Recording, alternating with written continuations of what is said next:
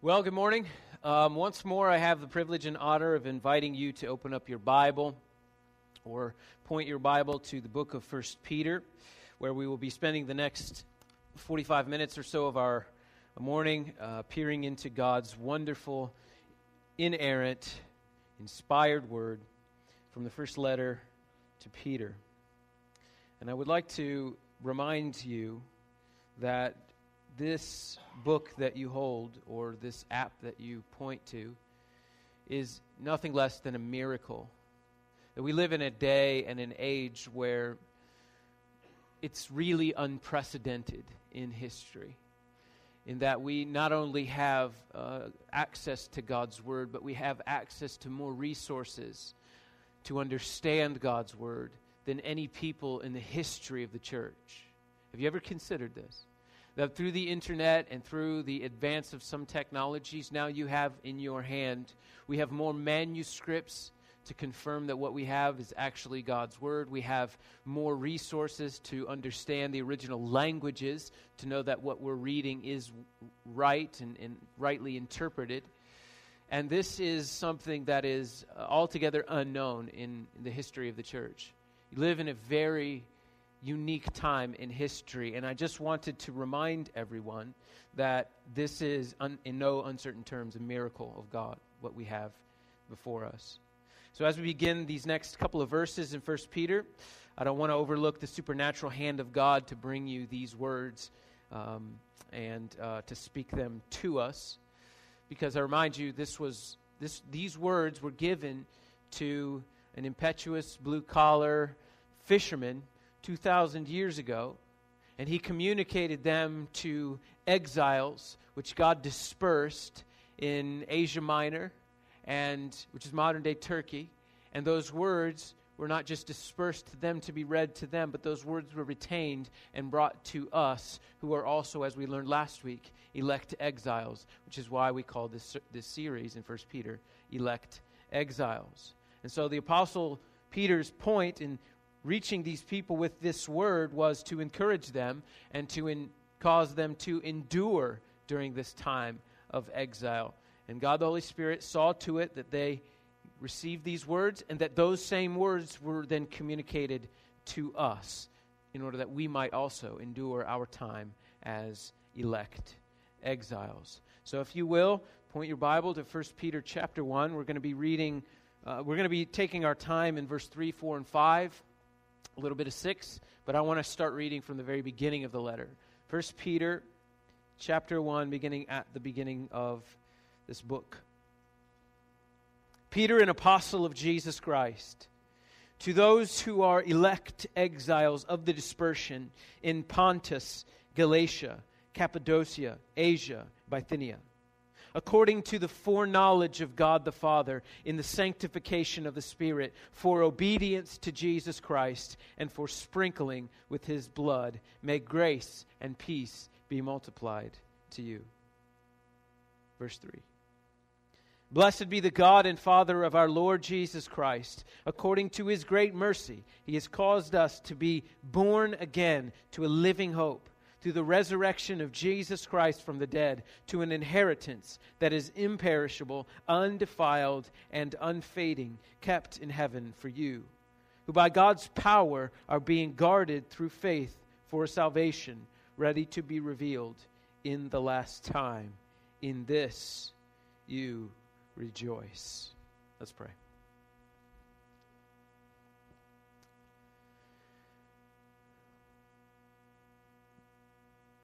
Father, we agree with our brother who is in your presence now, the Apostle Peter, when we say, Blessed be the God and Father of our Lord Jesus Christ. We thank you that according to your great mercy, you've caused us to be born again to a living hope through the resurrection of your Son from the dead to this inheritance which is imperishable and undefiled and unfading that you are keeping in heaven for us. For us who are being guarded by God's power for a salvation ready to be revealed to us. Would you give us understanding in these words? Would you move upon your people and unlock that understanding? Give us the eyes to see it and the ears to hear it, the heart to receive it, the feet to walk it out. In Jesus' name, amen.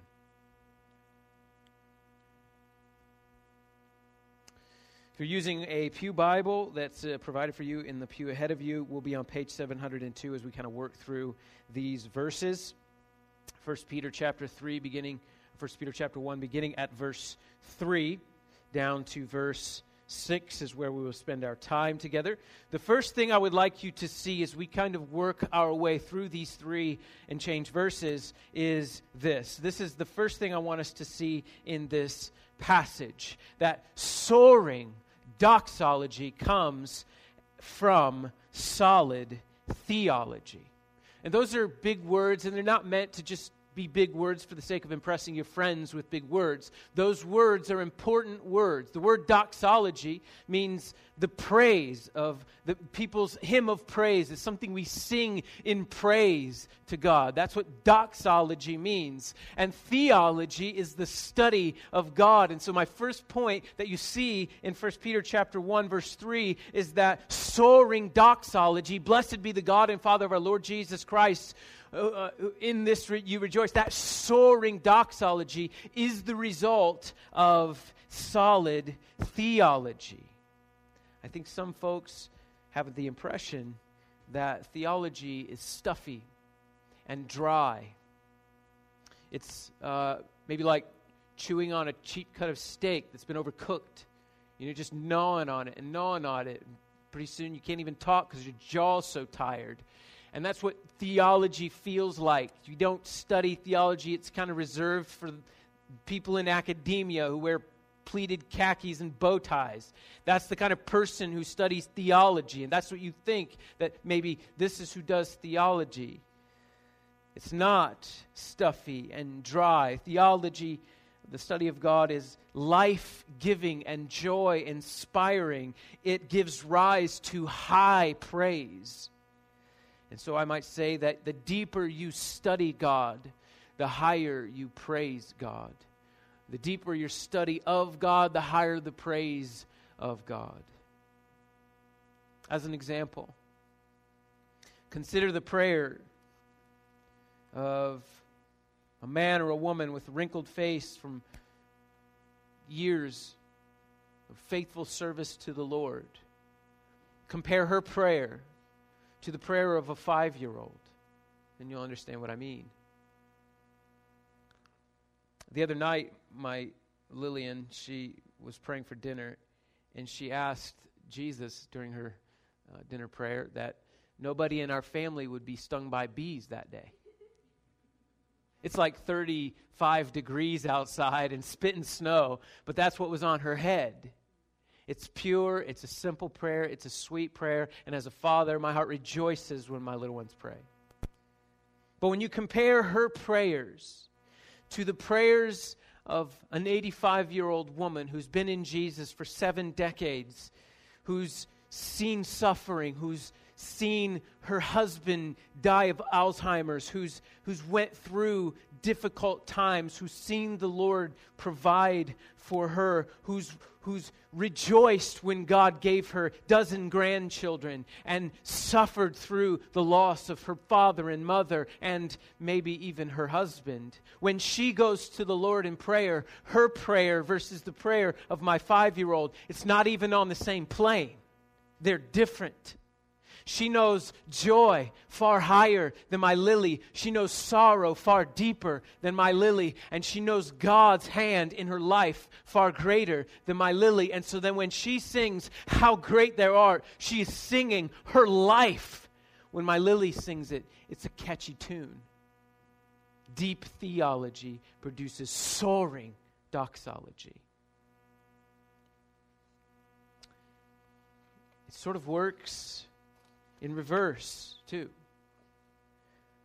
That a shallow theology will produce a shallow doxology. And I think this is absolutely the reason why so much of Christian praise and worship music is about as theologically deep as the kiddie pool. It's safe for all the ages, strangely warm. It's, it's, I, I'm not trying to be offensive here, but so much of it, it feels like I'm taking Jesus to a high school dance rather than following the sovereign God of the universe through suffering to the ends of the earth. And I think shallow theology is the reason for shallow doxology. There are plenty of great exceptions, and I rejoice and thank God for those things. And I think Corey and Mary are doing a fantastic job at choosing songs that are not just catchy, but songs that remind us of the gospel and cause theology to be birthed in our heart and responded in our lips with doxology. So thank you for doing that for us. The Apostle Peter begins to address these elect exiles with soaring praise of God. And I, I, think there are a number of reasons, number of reasons for him doing so. One of the reasons I think he does this is because praise just has a way of getting us out of ourselves. Have you noticed this?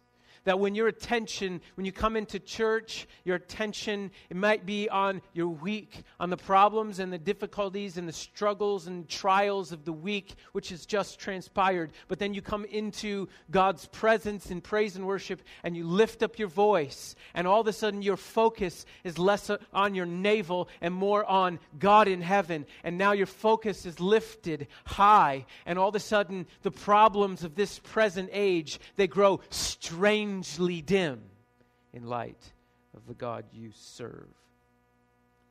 So, praise, it has a way of causing us to focus on the God who is above us, who is greater than us, who is the all powerful one, the all knowing one, the all loving one who can deliver us. And as we look away from our problems, Jude says, This is what happens. We call upon Him who is able to keep us from falling and to present us blameless before the presence of his glory with great joy. That's one of the functions of praise. It's one of the reasons why we've chosen to do it at the beginning rather than at the end. Because you come in here burdened from the week's just sillinesses. Just all of the things that, you know, you, just cluttered up your, your, your, the last six days of your life. And then you come here and, and it shifts your focus up to Jesus. So he starts off his letter Blessed be the God and Father of our Lord Jesus Christ. Which I find to be a great way to open a letter to elect exiles suffering in the nations.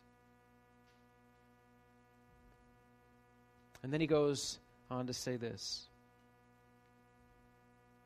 You've been born again to a living hope. According to his great mercy, he caused us to be born again to a living hope through the resurrection of Jesus Christ from the dead. Born again to a living hope. That phrase, born again, whatever it means, however Peter intends on using that phrase, born again, it comes to us according to His great mercy. God caused us to be born again according to His great mercy. So, what is the basis of you being a Christian, of being a born again Christian? It is the great mercy of your God. And that is incredibly humbling. Because that means that when God saved you, it wasn't because something you had something to offer his team. You weren't a first round draft pick. He didn't look at the spiritual combine and look at you and say, This is a guy I want on my team. This is a gal whose talents would fit my team. I have a need in me that I need to save this person in order to bring them to me. The, the reason God chose you was according to his great mercy. He saved you because there wasn't anything. You weren't running the 40 in 4.1 second. You were running it in 8 seconds. You weren't jumping and touching the top of that little stick they do at the combine. You couldn't jump at all. He looked into your life. He saw the pitiful situation you've created for yourself and he said, "Mercy! I'll save him. I'll save her." Because of my compassion. That was the basis of your salvation. So you and I gave God no reason to save us. It was according to his mercy. The process of becoming a Christian, of being born again, was something that was done to you and for you, but not because of you. Salvation was something God did to you and for you, but it was not something that God did because of you. And that fact alone, once it's established, is going to be sort of the thing that Peter uses to set up a lot more that he's going to say later in this letter. Is that you were chosen because God wanted you. God saved you because God had mercy on you.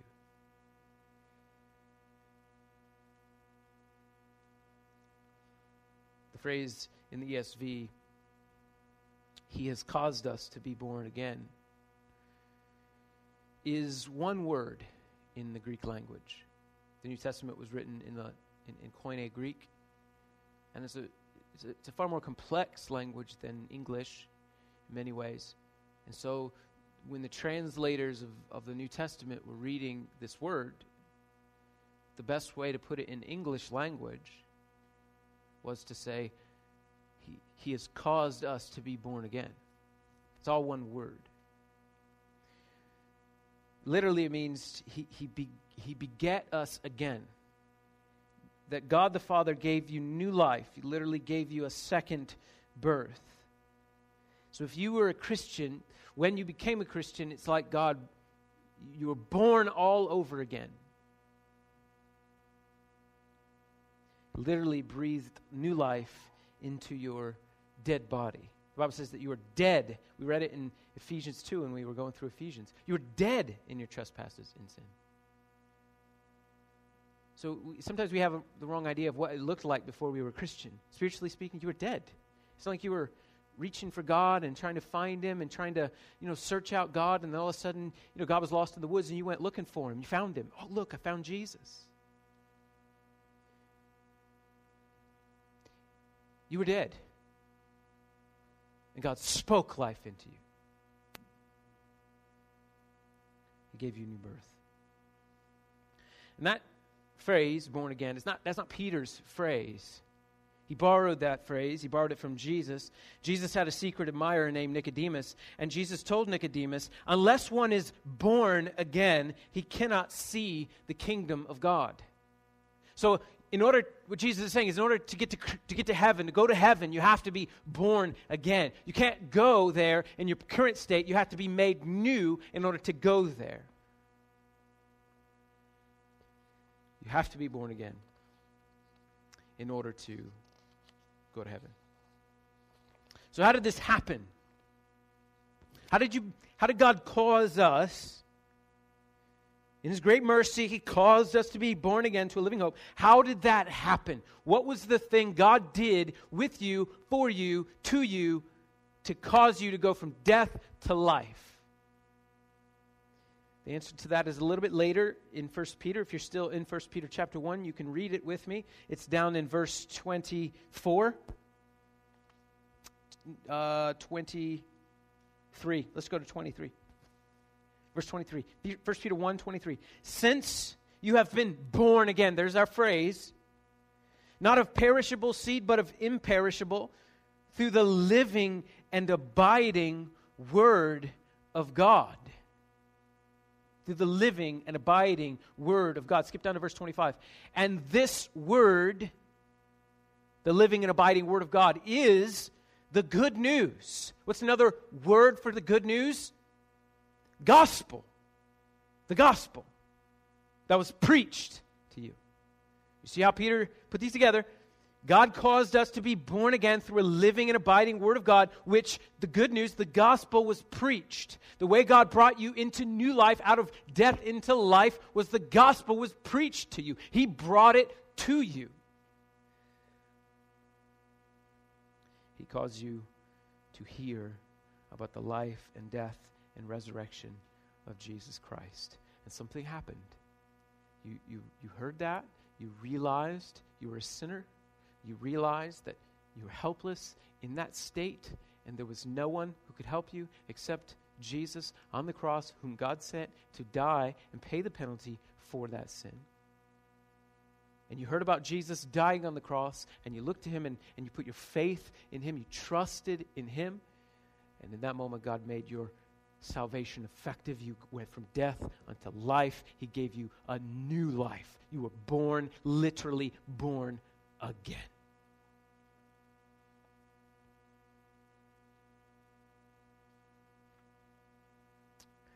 And all of that should be very humbling. And yet, at the same time, also very empowering. It means that nothing that I did made me a Christian, it was all with God.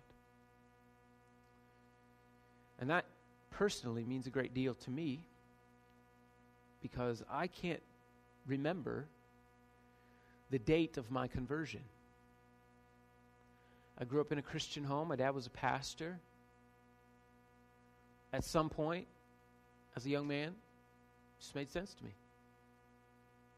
I realized I was a sinner and I repented of my sin and put my faith in the Lord Jesus.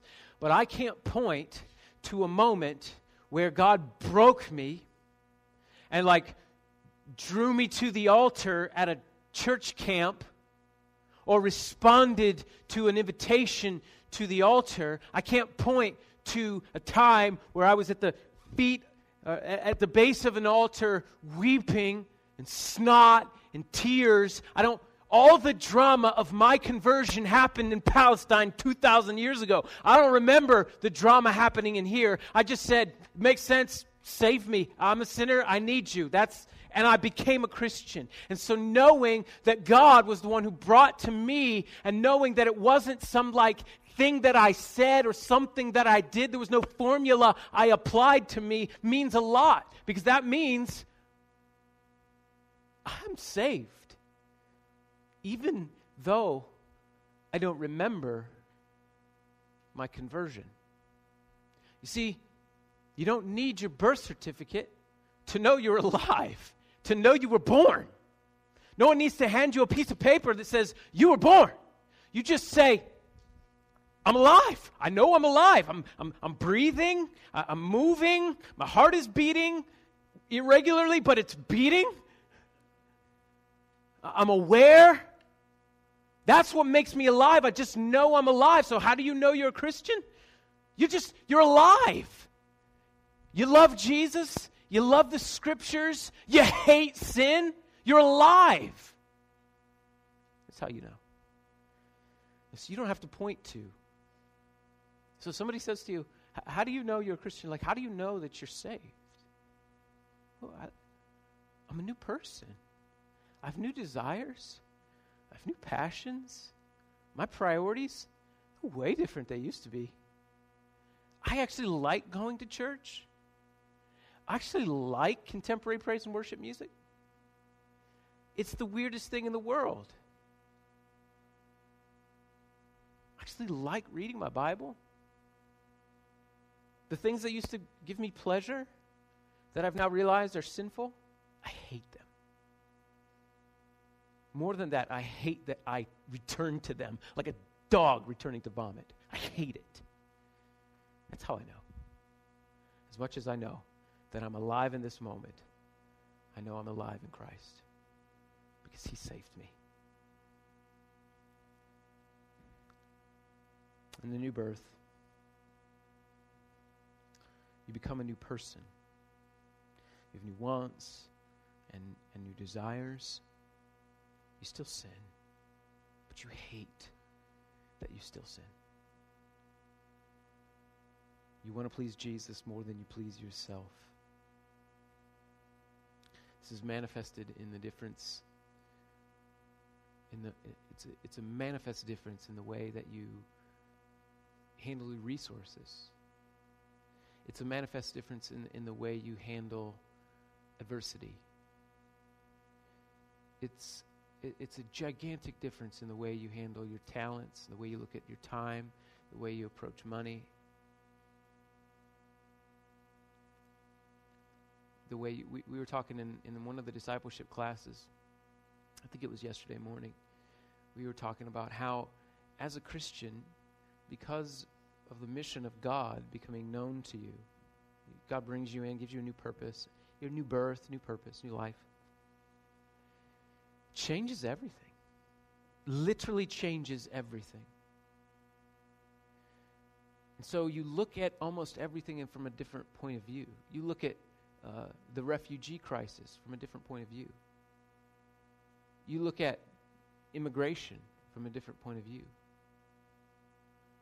And suddenly you hear political pundits try to kind of wrestle through these issues. And something just doesn't sit right. It's like there's something missing here.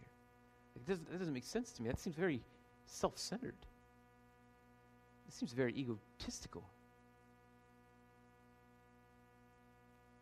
Because the mission of God has changed the way you look at people who don't know Jesus. And so rather than drawing boundary lines and saying, you stay over there, I'll stay over here, so that you don't affect my life, I don't affect your life, you'll say, I will give all that I have to serve God's mission and go into your place where you don't even want me to be so that I can tell you about your Savior. That's part of the new birth. Peter then adds, You are born again to a living hope. To a living hope. Hope is a tremendously powerful thing. Tremendously powerful. Psychologist and author Dr. Dale Archer wrote an article in Psychology Today a couple years ago, and this is what he said about hope. This is a psychologist, non Christian. If I could find a way to package and dispense hope, I would have a pill more powerful than any antidepressant in the market. As long as a patient, individual, or victim has hope, they can recover from anything and everything. End quote. That's from a secular psychologist who can't even really define in scientific terms what hope is. It is a tremendously powerful thing. You were born again to a living hope. We see how powerful hope is in Ohio just about every four years. When millions of dollars are spent in swing state Ohio to convince you that this politician is the one you should put your hope in for the future. The problem is, is that what assurances do we have that the person who is on the screen saying what they are going to do, what assurances do we have that they're actually going to do the thing that they say they're going to do? And as you look at the political landscape today, I would say you probably ha- don't have much. The average person doesn't think you have much. So, is this hope that they're promising you on the TV, is this a live hope? Or is this hope dead? But Peter says, through Jesus Christ, God has caused us to be born again to a living, a living hope, which, according to him, was guaranteed to us through the resurrection of Jesus Christ from the dead. The hope that God has brought to you, the living hope that he has brought to you, born again to a living hope, was guaranteed to you by the resurrection of Jesus Christ from the dead. So, how sure can we be that God will come through for us in the end? And the answer to that is how empty is the tomb?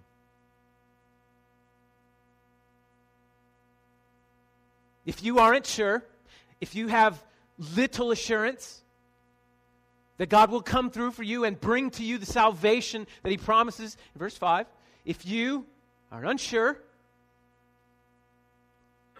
one activity you could do book yourself a plane ticket to Jerusalem, find Jesus' tomb, peek your head in there.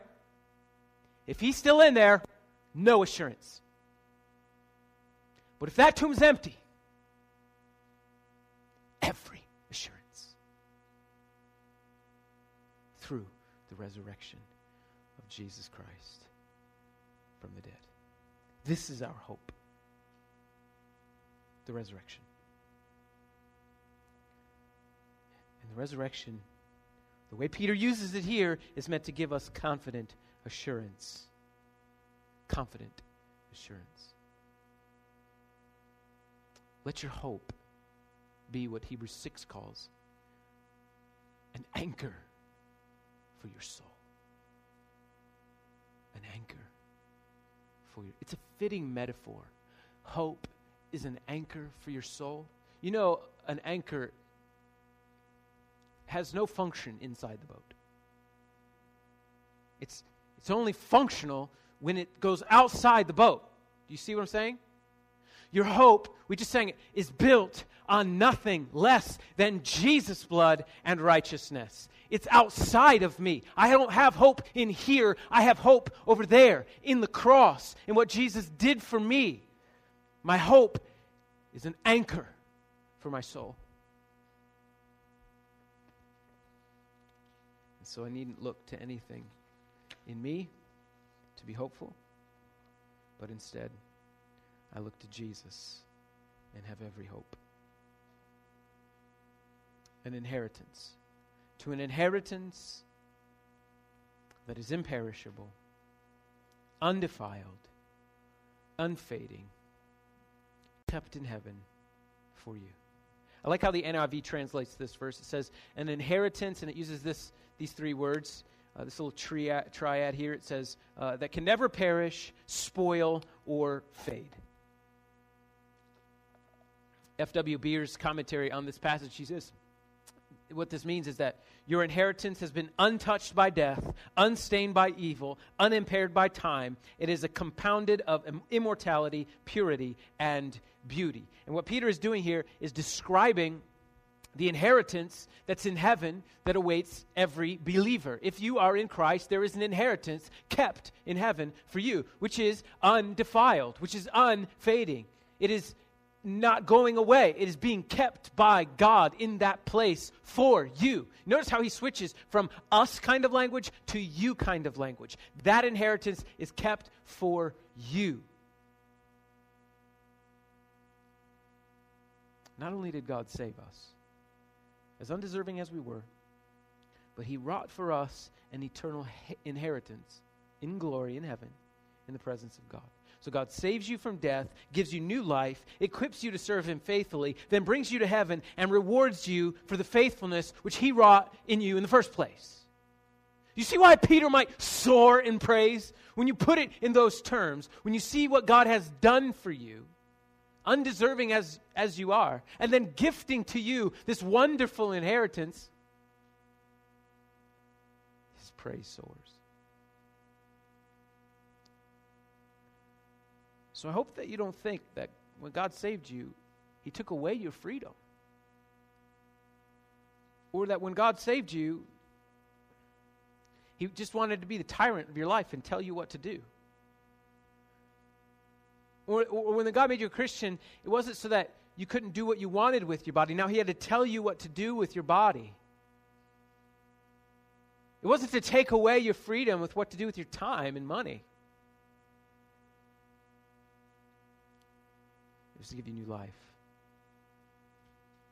We were lemmings mindlessly running towards the edge of the cliff.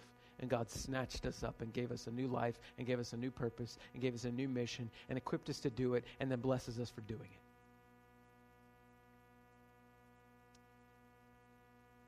The Bible says you're joint heir with Christ. God's inheritance he is giving to his son is also yours in his son because you are also in Jesus.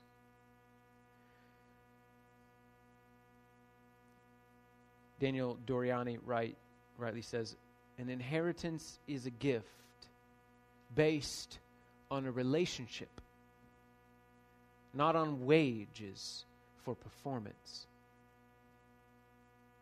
An inheritance is based on a relationship, it's not based on wages for performance. Blessed be the God and Father of our Lord Jesus Christ. If you are in Christ, you have this inheritance. Notice Peter's words here are just stunning. Kept in heaven for you. Now, I don't know how this works. The Bible gives us a little bit of insight into this, but I don't know how this works. Eventually, you're going to get to heaven, and God is going to give you an inheritance that He's kept in heaven for you. And so you're going to get there, and He's going to say, Carol, there's your portion. He's going to say, Corey, here's your big portion over here. He's going to say, Sean, here's your big portion over here. He's going to say, Jamie, you see that little portion over there? That's yours. I'm going to be like, yes, I made it. Yes, I made it. I don't know how it's going to work, but eventually God's going to give you an inheritance. Everything belongs to Jesus. God is giving everything He made to Jesus. And if you are in Jesus, a portion of that is your inheritance. I don't know how it works, but I just know that it's wonderful and it's being kept in heaven for you. Suffice it to say that your inheritance is not here. And so if you're looking to build a nice little empire down here, I'm afraid you're going to be disappointed because you're not meant to build your inheritance down here. You're meant to build up your, hev- your, your inheritance in heaven. I'll let Jesus say it for me. Do not let do not lay up for yourselves treasures on earth where moth and rust destroy, or where thieves break in and steal, but lay up for yourself treasures in heaven where neither moth nor rust destroys, and where thieves do not break in and steal. For where your treasure is, there your heart will be also. Un defiled, imperishable, unfading, kept for you. So, as an elect exile, the promise of an inheritance ought to be confidence building and assurance giving and joy inspiring.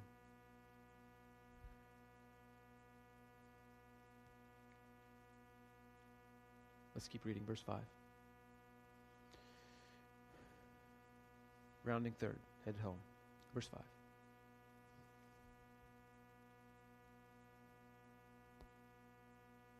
This verse is almost almost beyond belief. Who? That's so you kept in heaven for you. So we're, we're, Peter's talking to you. You. Who? By God's power are being guarded through faith for salvation ready to be revealed in the last time. You've been caused to be born again to a living hope, to be given an eternal inheritance, being guarded by God's power through faith. Being guarded. In the New Testament, that word guarded is used in two ways. In, in one sense, the word guarded means protected from attack. In another sense, the New Testament uses this word to be kept from escaping. So could, it's either protected from attack or kept from escaping, being guarded by God's power through faith. It's not entirely clear how Peter means to use that word in those two senses. Seems to me he means both. That God is protecting you through faith for salvation, ready to be revealed in the last time. That the, whatever might take away your faith, He's protecting you from that. And God is keeping you from escaping the salvation He means to reveal to you in the last time. Let me explain to you how I think this works. So, God is keeping you from escaping the inheritance of the eternal glory that He's keeping in heaven for you. And, and, and Peter says that he does this through faith. So, the way we could miss out on eternal glory in heaven and the inheritance kept for you, the way you could miss out on that is if your faith failed. So, so you end up at the end of your life, no faith, no eternal inheritance. Turn your back on the Lord, have no, no issue, just the whole thing's a sham. It was all made up, and turn away. Somehow or another, God is guarding you from those things which would keep your heart from keep your faith from fate from failing. I think this is really important to Peter. Personally important to him because there's an event in Peter's life, Luke 22, the very last supper that Jesus had with Peter. When Jesus says this to Peter, pay attention to these words from Jesus to Peter Simon, Simon, behold, Satan demanded to have you that he might sift you like wheat. But I have prayed for you that your faith might not fail. And listen to what he says next. And when you have turned again, strengthen your brothers. I think most of us know what Jesus is referring to here is that Peter would deny Jesus three times. While Jesus is being murdered and suffering, Peter denies that he even knows him. Big, strong Peter, scared of a teenage girl, and he says, I don't even know who this guy is. Denies him three times. So, in a sense, Peter's faith in Jesus failed, it, at least partially, but not entirely. Because Jesus gives him these words When you have turned again, restore your brothers. When you have turned again, when you have. I'm praying for you. I'm hoping for you. I'm pulling for you. Good luck, pal. Go get him. No, no. When you have turned back to me, strengthen your brothers. Not if. So when you take verse 4 and verse 5 and 1 Peter 1 and you put them together, you'll see two ways of missing out on God's eternal glory. One is that when we get to heaven, God has failed. Like He didn't keep our inheritance for us. So your faith doesn't fail. You get to heaven, God's, there's nothing there. There's nothing left. Like, I didn't even know you were going to make it. Sorry, there's nothing left over. I gave everything away. You. I'd probably still rejoice in that, but even so, that's not going to happen because God is keeping those things for you. God is keeping. So that's one way. If you get to heaven, you don't get the inheritance because it's not there. The other way, you get to heaven, or you don't get to heaven at all. Your faith fails, and but God says here in verse 5, Peter says in verse 5, that God won't let that happen because God's power will keep you, will guard you through faith. The Bible promises this in Philippians He who began a good work in you will bring it to completion.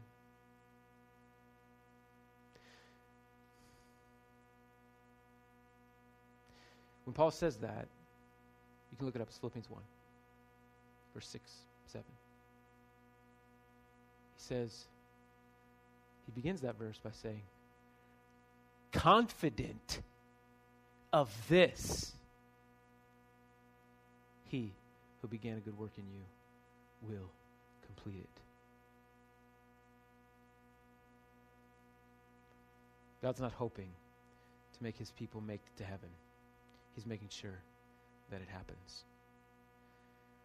Your faith is not your achievement, it is the trust in Jesus' achievement for you.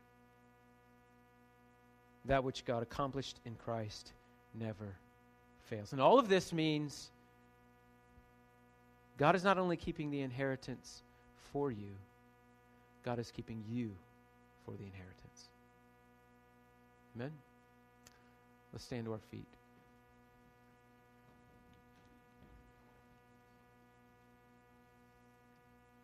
We do this every week. We want to take a couple of minutes and we're going to sing another song.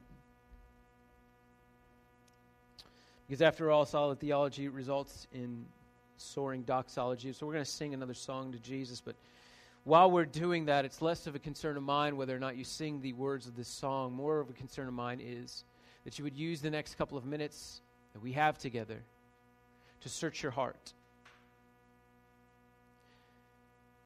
We do this reflect, repent, and rejoice thing. And we do this because I'm going to reread the passage. Just reflect on what you've heard. And if you're a Christian, allow the Holy Spirit to kind of invade your heart and to point out to you areas of your life where you've trusted in something other than Jesus. Some sin in your life, some wickedness in your life. I just want to give you an opportunity to repent of it.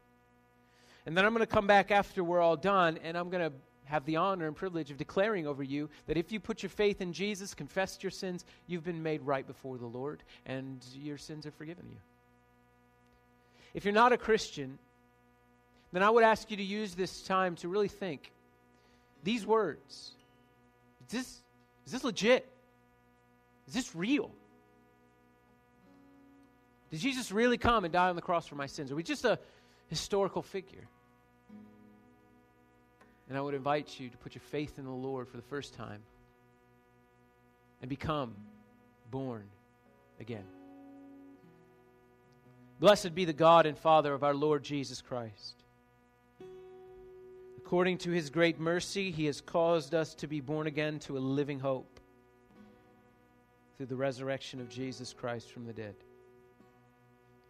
to an inheritance that is imperishable, undefiled, and unfading, kept in heaven for you, who by God's power are being guarded through faith for salvation, ready to be revealed in the last time. Would you give yourselves over to the confidence building and joy inspiring words of your God as we sing?